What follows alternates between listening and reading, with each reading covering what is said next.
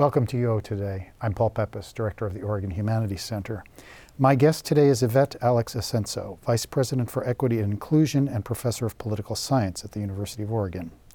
Prior to joining the UO in 2012, she served as a tenured professor of political science and a dean at Indiana University in Bloomington. Alex Assensoh is the author and co author of five books, including Neighborhoods, Family, and Political Behavior in Urban America, Newcomers, Outsiders, and Insiders Immigrants and American Racial Politics in the Early 21st Century, and Malcolm X and Africa, as well as numerous scholarly essays. She is a consultant on diversity and gender issues, a trained lawyer, and a registered mediator. Thank you so much for joining us today. Thank you for the invitation. What attracted you to the University of Oregon? What, what, what was it that made you interested in coming here? Well, the opportunity to really make an impact at the particular time that I was recruited. The university was transitioning from an office that focused purely on diversity uh, to one that launched into this notion of equity and inclusion. And I was intrigued by the idea of a university interested in embedding those concepts and practices throughout both the academic and the administrative units. So it was just an opportunity I couldn't pass up. So, say a little bit about your understanding of, of the distinction between diversity and equity and inclusion. Yeah, so diversity is the outcome that we'd like to see, and we want it to be sustainable, not a revolving door of folks coming in and out. And equity and inclusion are sort of the factors that lead to um, diversity. So, equity is removing barriers that traditionally prevent people from bringing their full selves to an environment, whether it's the classroom or a research lab or an employment opportunity. Inclusion is the opportunity to actually include people from diverse backgrounds. So, whether that's by gender or sexual orientation or religion or race or ethnicity. And if you have equity and inclusion, both the removal of barriers and the opportunity to influence change or participate in decision making, people are likely to stay and to thrive in those environments, which leads to sustainable diversity. I see. Oh, okay, so you've already begun to give us a sense of, of the answer to my next question, but how do you, as the, the Vice President for Equity and Inclusion, how do you, what are the things you do to accomplish those goals? What, what, what does that VP do? What do you do every day? Well, I think the, the most important thing to do is to build relationships because uh, the work of equity and inclusion really is not my work. Mm-hmm. I serve as the advocate for embedding it and um, the lead practitioner, helping people to understand how to marry their expertise in a particular area with the expertise of equity and inclusion. Um, and so it's important to build relationships with people long before there's an interest in going in and doing any tinkering and transformation so that there's rapport and there's trust. Um, and I think uh, that was a lesson that I had to learn coming from a large public institution uh, that was really driven by the presidency and the, the leadership that Oregon is different. Uh, people like to participate in change in a way that uh, really does involve a lot of deliberation. So there's a lot of time that needs to be done. And I now understand why there's so much coffee that's consumed here. because people drink coffee and talk about these things again and again. Um, so, you know, it, it's, it was a good lesson. It was a learning opportunity for me as well. Uh, beyond that, then, it's understanding how each context differs and that there's no cookie cutter approach. So, what works on the administrative side of the house doesn't necessarily work on the academic side of the house. What works in student life does not necessarily work with, you know, in chemistry. Mm-hmm. Um, and um, I think at the end of the day, people do really want what is best mm-hmm. for the university and it's trying to find a common understanding of what that looks like in the 21st century and going forward. So, uh, the Division of Equity and Inclusion is um, a multifarious uh, unit. Yes, Tell us about the the uh, the units that comprise the Division of Equity and Inclusion. Certainly. Well, the the first is the servant uh, unit, and that is the Office of the Vice President for Equity and Inclusion, and we see ourselves really as the servants of the university and thought leaders in the sense that we are supposed to understand what the best practices are. Mm-hmm. Uh, and then we have uh, the Center for Multicultural Academic Excellence. Um, that focuses on student success and um, it helps to execute the Diversity Excellence Scholars Program. Um, and really provides advising for students on campus who feel um, that they need, in addition to take this class, this is the number of hours you need, a holistic mentor.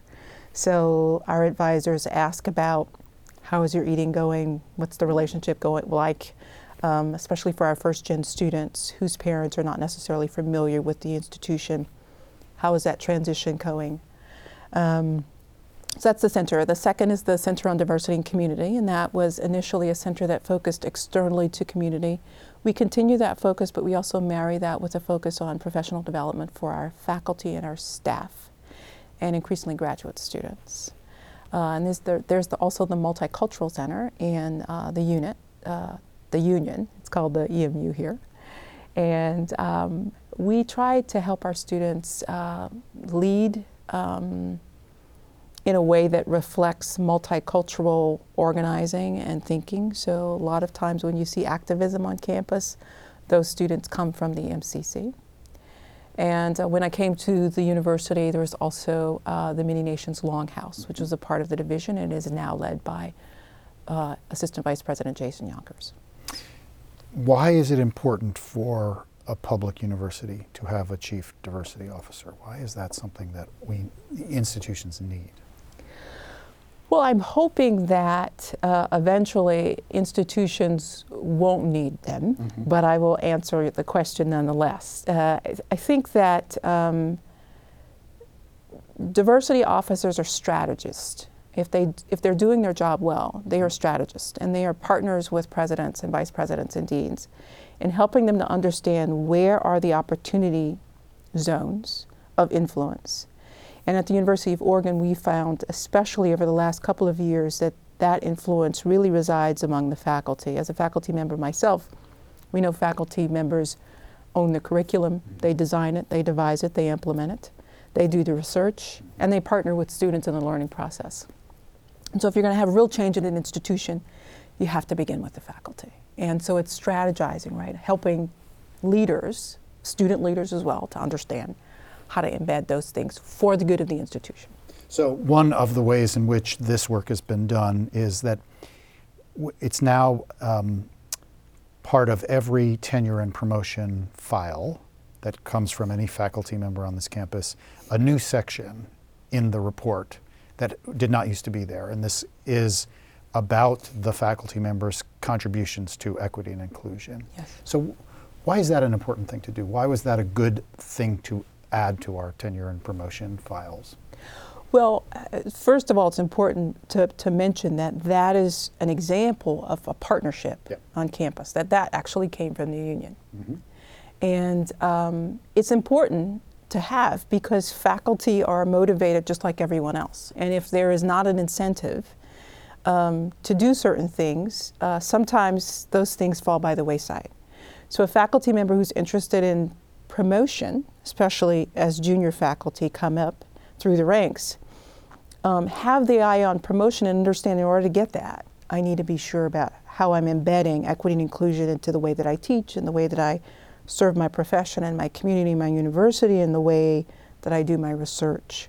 And if that's rewarded and acknowledged at the tenure and promotion stage, then we think it's going to happen all, all the way through. Now, obviously, there's some additional things that we need to do. We need to work on annual processing of that, and we need to make sure that faculty feel supported along the way. But I think that's a best practice that we're really proud of at the University of Oregon. So, speaking of best practices, uh, one of the things that has happened since you've been the, the VP for Equity and Inclusion is this implementation of what is called the IDEAL framework. Tell us what the IDEAL framework is. So, IDEAL. Uh, pun intended, is uh, stands for five different um, sort of processes that we want to see institutionalized in, in, in, in Indiana, University of Oregon. Still 18 years, hard to leave. Uh, inclusion, uh, this idea of really uh, incorporating diverse viewpoints into decision making, diversity, the outcome that we want to achieve, evaluation, which is often missing in diversity. People mm-hmm. say, you know, we want diversity, we want people to get along, but we're not measuring. So we want evaluation, that's part of it, achievement, the idea that people should be able to achieve at the highest levels. It's not just enough to get students in the door, but we want them to be in Phi Beta Kappa. We want them to be Fulbright scholars, those things, and then leadership.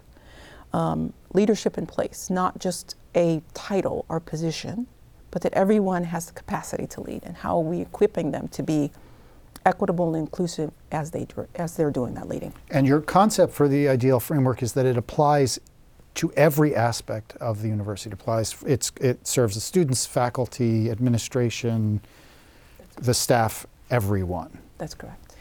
Um, so let's talk a little bit about the students. So we live in a state which is majority uh, Caucasian state. Mm-hmm. Can you just give us a sense of the demographics of the student body? What are those numbers for our students? Mm-hmm. So our university is, in terms of students, it's still a predominantly white institution. Mm-hmm. About 60% of our students are Caucasian. Um, about 10% of those students are international students, come from all over the world. Mm-hmm. Uh, 2% African American, uh, around 1% Native American, 12% Latino, 6% um, or so um, Asian American. And there are uh, between 3 and 5% of two or more races counted in there. And those numbers are better than they have been generally, right? Generally? Uh, yes, generally. Generally. Yes. But they're not reflective of the actual demographics of the state, are they not? Um, so, in some instances, they are overrepresented. Okay. And in some instances, they are at par. Uh-huh. Um, so, for example, African Americans, 2% around mirror around what we see in the state. Mm-hmm. Um, uh, Native Americans, not so much. Uh, 1% is, is below what we see in, in the state. Um, Latinos, increasingly, with the 12%, we're going to see representation in the state of Oregon at that level. Mm-hmm. And Asian Americans, 6%, um, around that, uh, a little higher than, than what we see in the state. So, what are some of the strategies that are does the UO uh, use to encourage students uh, to attend who are from underrepresented groups? Mm-hmm. Well, again, that's where partnership has really played out because we know that under Robert Roger Thompson's leadership um, in student services and enrollment management, there's been a lot of effort to reach out to the community. So again, getting back to this notion of relationship building being important in Oregon, uh, families and communities that are underrepresented are not just going to trust you with their students willy nilly. You have to build relationships with them before that time. Mm-hmm.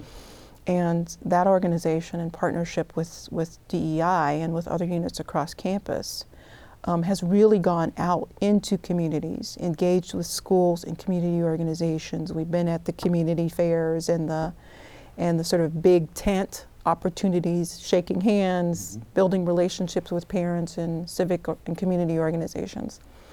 And so there is increasingly a level of comfort with community members understanding that the University of Oregon is not just a university that wants to recruit and have these high numbers of students coming, but we actually graduate. If you look at our numbers across the state, University of Oregon is the most successful in graduating uh, underrepresented students, whether those are counted socioeconomically or according to race and ethnicity. Um, and it's because of those partnerships. Hmm. Uh, and, and, and the outreach, I think, is the key. The relationship building is, is the key.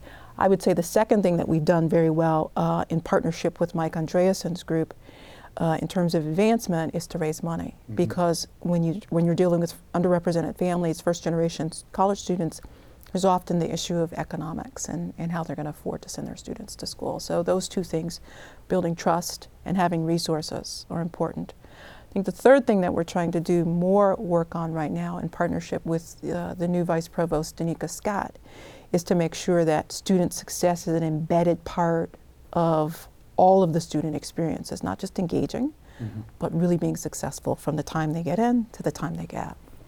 I know one of the areas that Doneka is uh, going to be overseeing is the new um, Tykeson Center. And th- th- uh, my understanding is that one of the jobs of that center is to be more fully involved with undergraduates at every stage of their education so that they don't slip through the cracks or that they're getting advising continuously so that this is a key, I think, generally for retention and also for timely de- completion to degree, which I know are both priorities of the president. Um, can you tell us a little bit about this um, pipeline building programs too? You've talked about the relationship building, but what about those programs? Sure. So um, when I came to the university, I was very fortunate to be the beneficiary, especially in uh, the Division of Equity Inclusion, of a of a particular program, the Oregon Young Scholars Program, that was designed by Carla Gary. Mm-hmm. Um, and we've been able to not only keep that program running, but enhance it by including some robotics and physics and and partnering with the SAIL program. Uh, that's another program that uh, DEI helped to enhance, not only by providing funds for the director at the time, but also helping to raise money for it. So now it has its own uh, funding source. Um, those two programs are important because they give students who never have never thought about themselves as college students an opportunity to come on campus to experience um, lectures and engagements with professors, have real assignments to complete, stay in the dorms, and uh, get a, you know an early lesson on what it means to apply for funding, for scholarships, and all of those things. Um, and we see actually students from those programs applying to the to the University of Oregon, both SAIL and um, uh, and OYSP. Um, thanks to the goodness of, of the president's funding, we also will, will be able to expand those programs. Uh, we've actually been able to partner with others in California to bring new students on. Um, and so it's been an excellent opportunity for faculty to engage with students in the summer and for students and their parents actually to learn more about the University of Oregon uh, as a destination spot for their students. So, February is Black History Month. Um, how will and how has the university uh, celebrated Black History? How are some of the, what are some of the things that are happening on this campus this month? Yeah, yeah. So um, lots of, of lectures and series uh, going on. Cheryl Harris, uh, a lawyer um, who's worked with the president in the past, is coming to, to give the, the talk for February. Um, we also are, are, just trusting our students and partnering with them more. So they're helping us to design programs and their awards, banquets, and um, uh, skits and, and things of that sort uh, that they are that they're engaged in. So we're really looking forward uh, to that.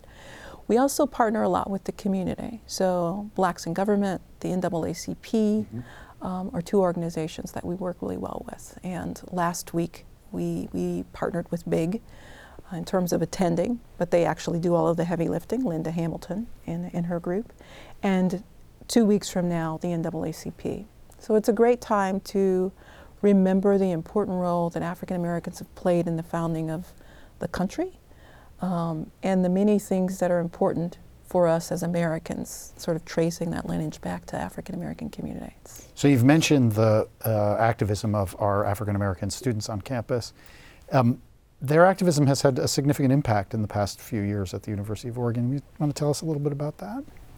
Sure. So, um, in keeping with what was going on around the country in uh, late 2015, uh, sort of launched it in Missouri, but also with the Black Lives Matter movement, our own students decided that they wanted to engage um, in a solidarity march and then had a list of demands.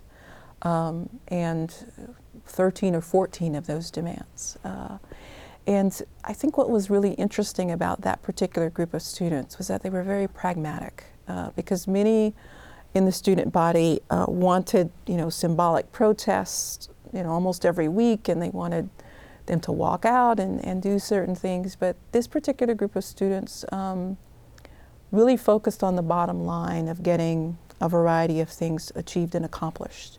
And we also had the good fortune of a president who understood the importance of partnering with uh, students and um, you know a group of staff who surrounded those two working together to provide leadership and working groups that then buried down and looked at those demands and came up with workable solutions. The students worked awfully hard in bringing those things to fruition. And there are a few things that we still have yet to accomplish, but many things on the list have been accomplished, and they've helped to make the university a better place for all students. And I think that's what we're really proud about. Mm.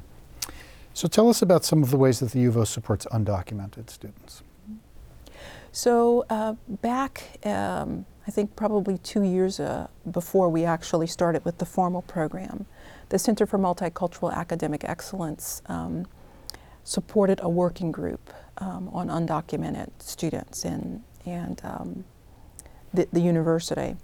And it was through that working group then that um, there were efforts to understand what was going on at other institutions.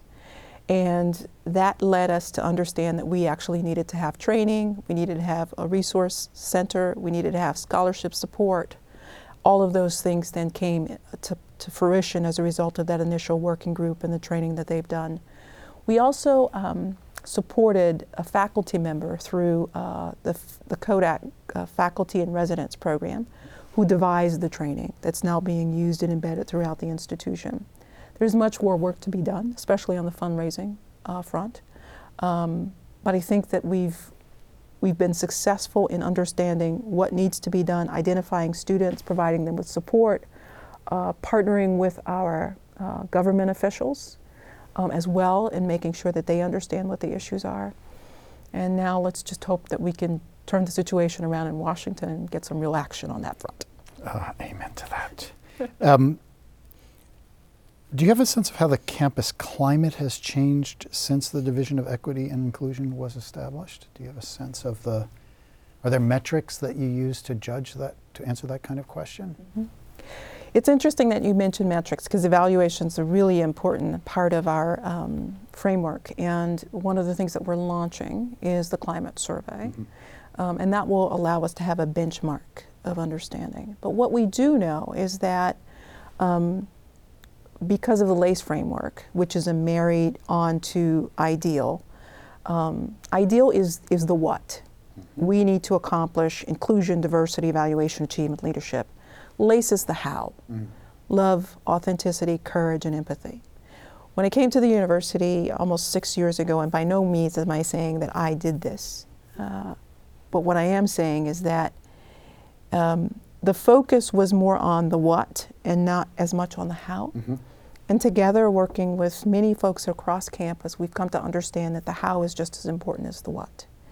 And so, when we talk about love and authenticity and courage and empathy, it opens up room and space for people to understand that emotions and relationships and how you treat folks um, all those things are just as important as changing sort of the, the demographics of the institution. So we find people actually saying love as part of the goals of our work and authenticity being really important in the work. And, and I think that has helped us to understand um, understand the importance of taking care of one another. And that is key and essential to the outcomes that we want to see in the end. Is there are there one or two accomplishments that DEI has achieved since you've been here that you're most proud of? Mm. I think um, I think when people say that the climate, the way people engage on campus around these issues has changed um, as a result of our work, that's important. As a social scientist, it's a little difficult for me because I actually want to see the numbers and, the charts, so that's one thing. Um, I, I, also uh, very much appreciate the way in which diversity is diverse on this campus mm-hmm. and that people talk about the different ways to include different segments of people. And mm-hmm. that's really important. That, that O mm-hmm. that represents the University of Oregon is inclusive and ever expanding. Yes, it seems to me, I think, or at least speaking for myself, my understanding of what diversity means has become more capacious than it once was. It includes a, a much broader sense of what diversity can be. Mm-hmm. Um, let's talk a little bit about the efforts uh, to diversify the faculty. I know that this is a complicated problem. Uh, what are some of the things that the university does to try to accomplish that goal? Mm-hmm. Well, the first is to bring awareness of this issue by sharing data about what our applicant pools have looked like and helping faculty to understand that they really do own that process and that we are not trying to wrestle that process away from them. Mm-hmm. And as owners, they also have a responsibility. So, providing professional development about what the best practices are at our peer institutions and our aspirant institutions, Harvard and Yale and the UC Berkeleys of the world. We want to be like them. This is what they're doing in this area, and this is how we can get the best and the brightest. And there's been some uh, resistance, but more importantly, there's been lots of attention and, and lots of welcoming of those ideas. And I think if we really want to see transformation across the institution, we have to start with a more diverse faculty. Not only in terms of race and ethnicity, and that I think is key and important in terms of looking at the dearth of, of those kinds of faculty at the institution, but ideological diversity, disciplinary diversity. Um, and that begins, interestingly enough, with something as small as the job description. Because the way you define the job and the kind of language that you use lets folks know who are looking for opportunities whether or not they have a chance. Um, d- I don't know. I don't know the answer to this question, so I'll ask it one way, and depending on what you say, I'll ask it another way. Um, do you get the opportunity to teach? Do you have time to teach? Yes. I'm, uh, in fact, teaching a class right now in the law school. Can you tell us about that class? Yes, so uh, the class was originally taught by Eric Girvan, uh, and Eric and I partner on the implicit bias training. Um, and um, the class basically helps students to understand the interface or the intersection between law and bias. And, you know, there's this whole uh, thought process that the law is really objective and, you know, the law is the law. And so we unpacked that, that notion of objectivity in the law. And we're not saying the law is bad. We mm-hmm. love the law. Mm-hmm. But of all thy getting, of all thy getting, get understanding.